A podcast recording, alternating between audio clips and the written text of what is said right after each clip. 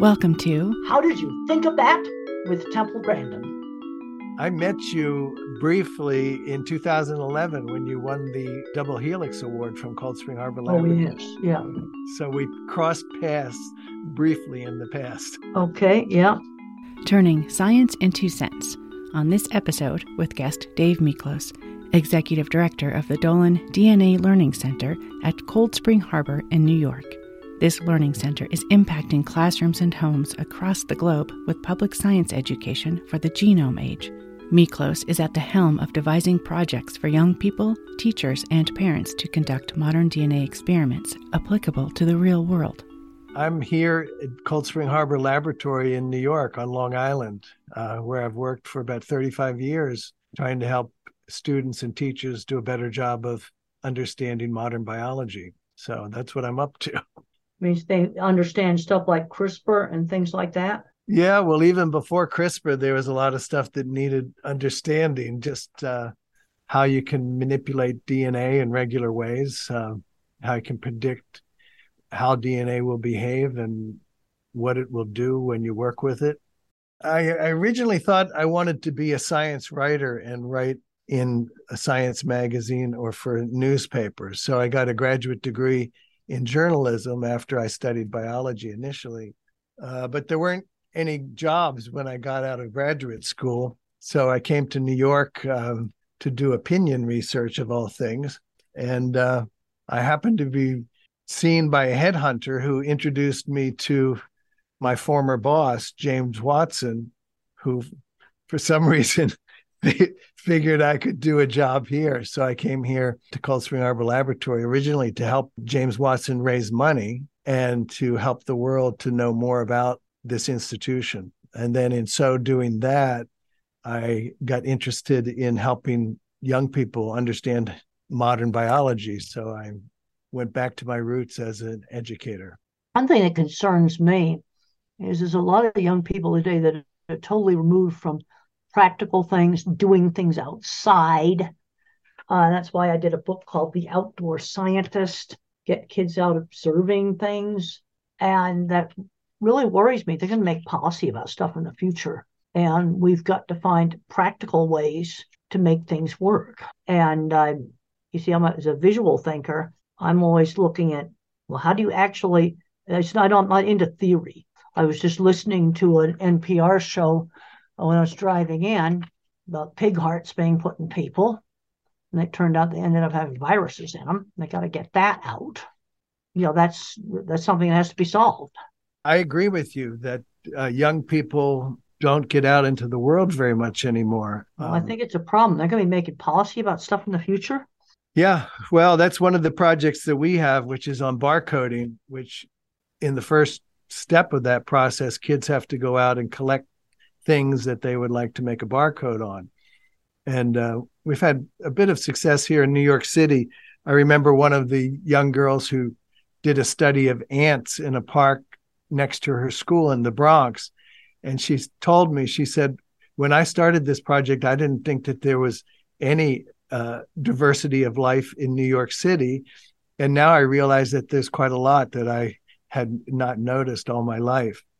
So, yeah, I think we have to try our best to find ways to uh, trick kids to get out in the world and look because they don't look that much. That's true. Well, that that's the problem. And I wrote about this in my book on visual thinking, getting kids out um, doing stuff. In that one school in, uh, in the city, they took the kids out to learn about parking meters and parking fines and learn some numbers in the process. You know, uh, took them to an emergency room. You know, there was a lot of stuff that they could learn about right there in the city. Yeah, uh, you have to. I think you have to use the laboratory wherever you find it. Well, that's right. You know, and there's a lot of animals. Um, you know, because when I did my outdoor scientist book, they said, well, kids live in the cities, no animals. I said, you got pigeons. You can use that for my animal behavior project. Pick out one pigeon that's really, really uniquely colored to be your focal animal and watch what it does. Yeah, I think also getting people to help when they observe things to try to pick out the thing that sticks out, that one pigeon that's a little different than the rest, or to make that observation and then to base some hypotheses or ideas about the world based upon that thing that sticks out. And then well, the other reason for using a pigeon that's a different color is if I want to watch what a pigeon does, since I have no way of marking city pigeons, that uh, then I can pick out one that's a different color. I can actually keep track of it and see what it does. Right. I was just at a school yesterday, and they just had you know a fairly small goldfish tank, and we watched a little bit about what the um, goldfish did in that tank. They'd wiped some of the algae off the off the glass in kind of a zigzag pattern. You know, they would touch different parts of the plant. You know, even in a pretty small aquarium, there was quite a variety of behavior to look at. Yes, uh, there's no shortage of things to observe if you just open your eyes. You know, there's, uh, there's more animals in the city. I'll never forget the picture of the rat taking a pizza down the subway stairs. No, there's a lot of stuff to observe. And thinking, the thing that worries me in the future on solving problems is getting way too theoretical. How do we actually solve a problem out in the field? Yeah, but it, as you mentioned, it starts with just having people do something practical, anything practical. We've got a lot of energy issues we've got to deal with, and we've got to deal with it in a practical manner and, and do stuff that works. You know, like right now, I just read this that horrified me. I just read that they're going to shut down 3,000 farms in in uh, the Netherlands because of nitrite runoff.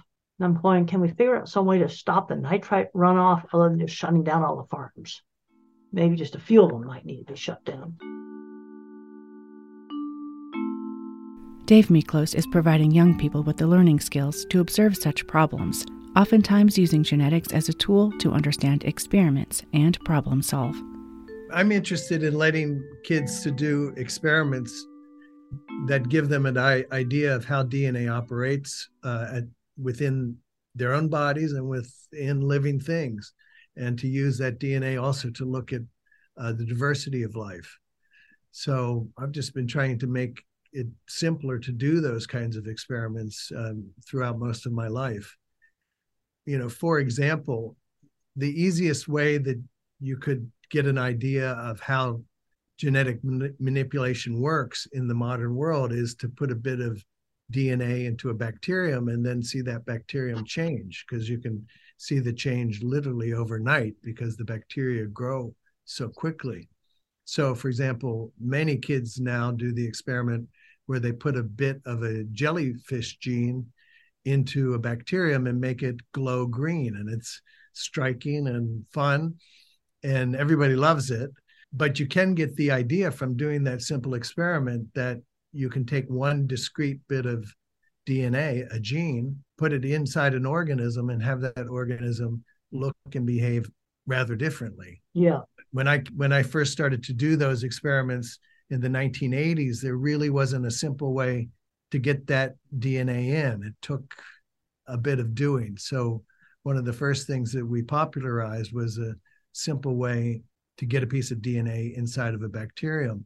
So now, if I go to certain, go into a school or go into a university and I see how they're doing that method of putting DNA into bacteria, which is called transformation, I can pretty much tell that the method that they use came directly from Cold Spring Harbor here. So it makes me sort of feel a little bit like a Pied Piper or a little bit like a Johnny Appleseed, but in the world of DNA rather than apples or rats.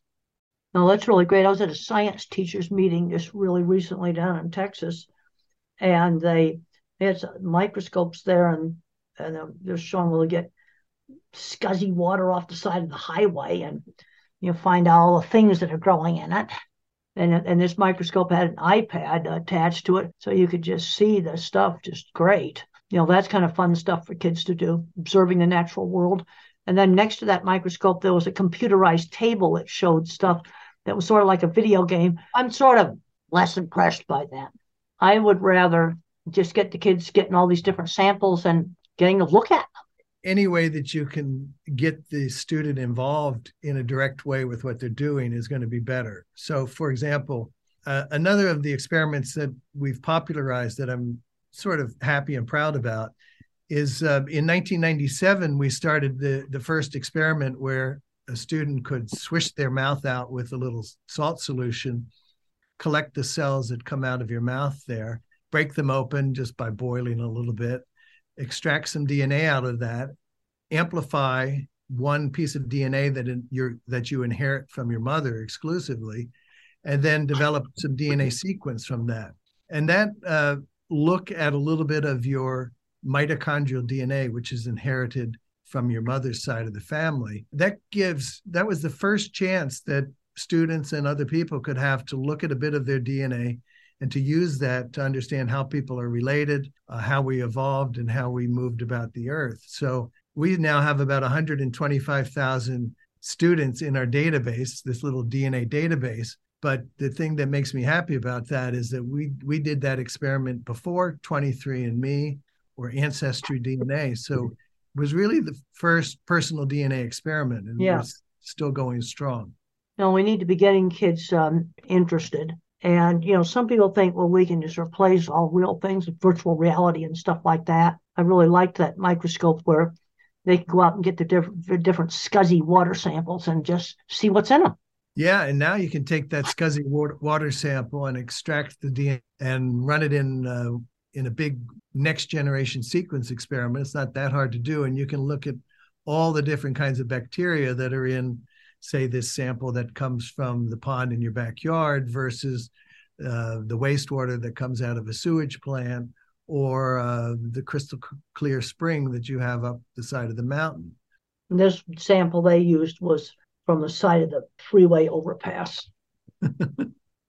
yeah, I have a friend who who did this kind of experiment called meta barcoding, where you just use a barcode to try to see the variety of microbes that are in a sample and they tested wastewater coming out of out of conduits in New York City, and they detected variants of the COVID virus there that they hadn't found in hospitals. So, in other words, there were lots of different strains of COVID that were being shed by people into the water supply, but were not presenting themselves into hospitals. So, well, people were just getting getting it and getting over it then. Yeah. They yeah. weren't showing up at the hospitals. Right. Now, from those experiments, now there's a whole new field of wastewater. Oh, DNA I'm fully testing. aware of that. That was started here. Yeah. It was started in the dorms right here at CSU. And how long had they been doing that? They got it going very quickly after COVID got started, uh, just a few months, and they were doing that. Yeah, you can use that same method to look for traces of DNA in water supplies to uh, inventory the fish that are there because the fish DNA remains in the water for yep. a few days. Uh, you could track animals that are very different to track, like different kinds of wild cats and things. You can sometimes track them by looking at the water that they've walked through. Yeah. So this is a, a sort of brave new world of understanding who's been where and why by looking at DNA in the environment, especially in water you know, so if a mountain lion walked in a mud puddle, you'd be able to get some DNA from his paw. You might, yes. Under you might. Right okay. But yeah, you can get DNA from mammals out of water supplies so long as they've mingled in it in some way. And yeah. fish is pretty common to track fish now using this method. And it's a, it's really great because if you think about how they have to census fish out in the deep ocean, you got to go try to find the fish. You got to net them or catch them. It's pretty haphazard. And theoretically, get a better idea of the fish that have been there that you might not see, yeah. might not be able to net or catch. No, it's just amazing.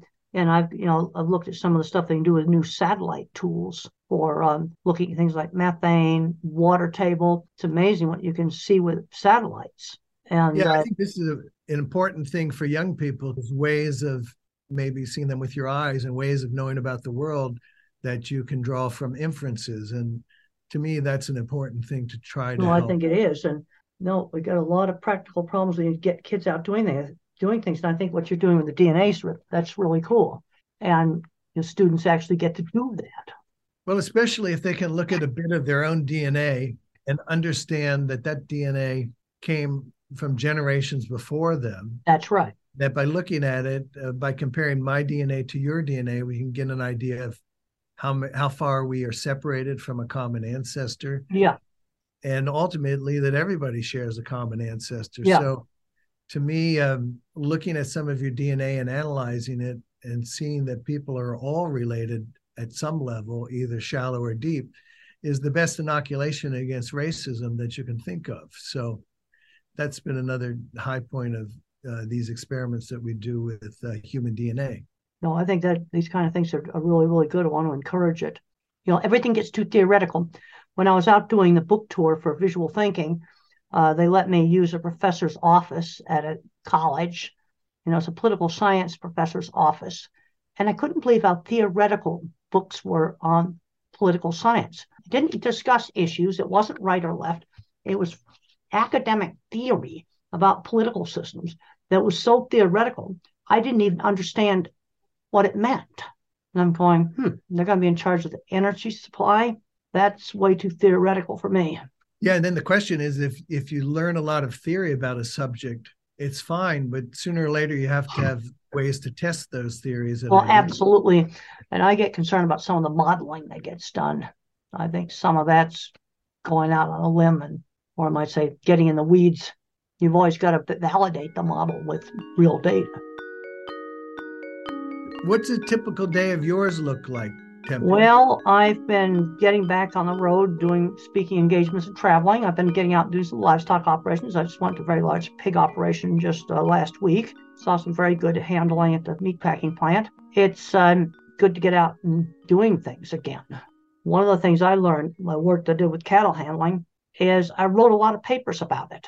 That's getting information out there. Some people kind of hold on too much to their data you know, now there's some stuff where you're inventing stuff and you've got to do that for patent reasons, but there's a lot of other stuff. Let's just get it out there so people can use it. How has it been in your life when you get an idea for something and then want to try to put it into action? Well, it depends what it is. For one thing, I'm going to get ideas for doing research, ideas for writing papers, and I write those. One of the reasons why I wrote the book on visual thinking is I'm very concerned about skill loss because you've got some people like me who can do some really good things in science, but we're terrible at algebra and higher math. I think a lot of people think that you have to have algebra to think logically. No, you don't. And there's a place in science too for us people that are bad at math, and that's observation. And I used to get in fights with my old professor when I got my PhD, and said the only thing that's real science is the controlled experiment. You know, the Hubble Space Telescope had been just put up. And I said, What's the Hubble Space Telescope? It's observation. There's no control.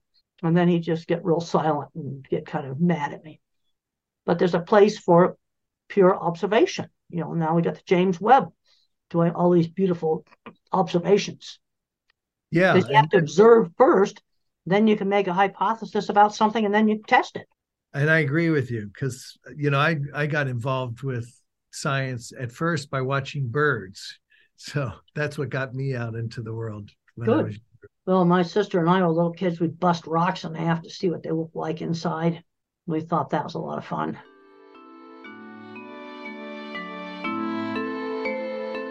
There's a lot of distractions for kids now. Oh, yeah. More distractions than there used to be.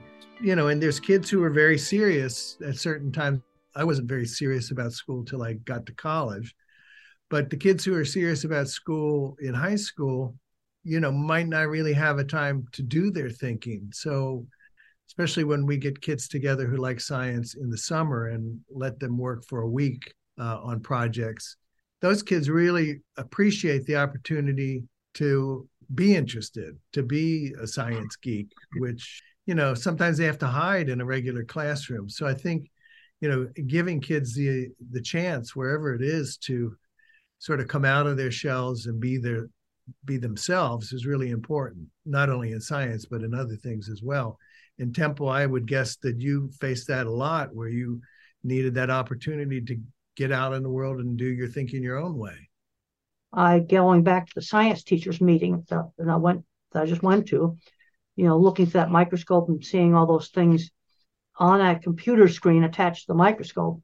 That's something real. And then there was a big expensive table where you could do all kinds of game like things with um, pictures of bacteria and stuff on it.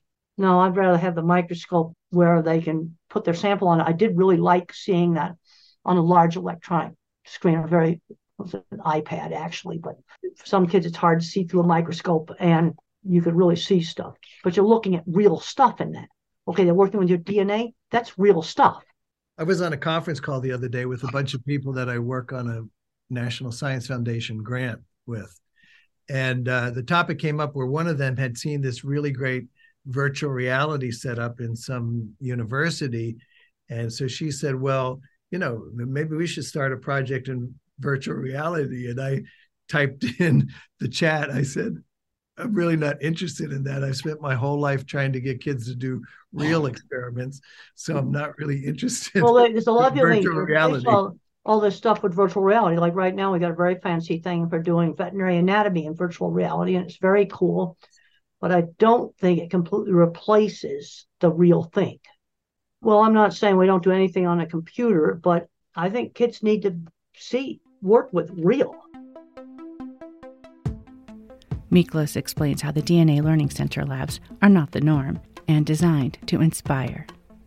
I'll tell you, I must have taught in 400 different classrooms in high schools and universities all over the country and around the world. And most of them are actually really poorly designed.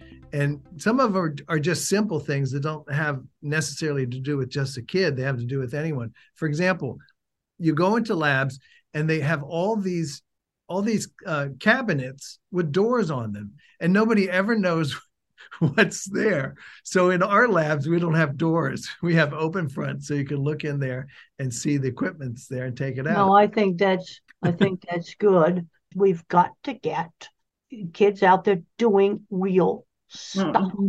and they find out that they really like it. And that's very cool. They can go uh, get the scuzzy pond water look yeah. at it on that really cool microscope, and then they can do test the DNA for the, all the little monsters they can see swimming around in there. What they look like. Because what I've learned with a lot of career path things, it starts with exposure and then mentoring. Hundred percent. So I really do have to sign off, and it's been absolutely great um, talking to everybody. That was Temple Grandin and Dave Miklos. Thank you so much for listening. How'd You Think of That is a production of the Utah STEM Action Center. Music compositions by Rebecca Baker and the Utah State University Music Department. I'm Sherry Quinn. This podcast is based upon work supported by the National Science Foundation under grant number 1745674.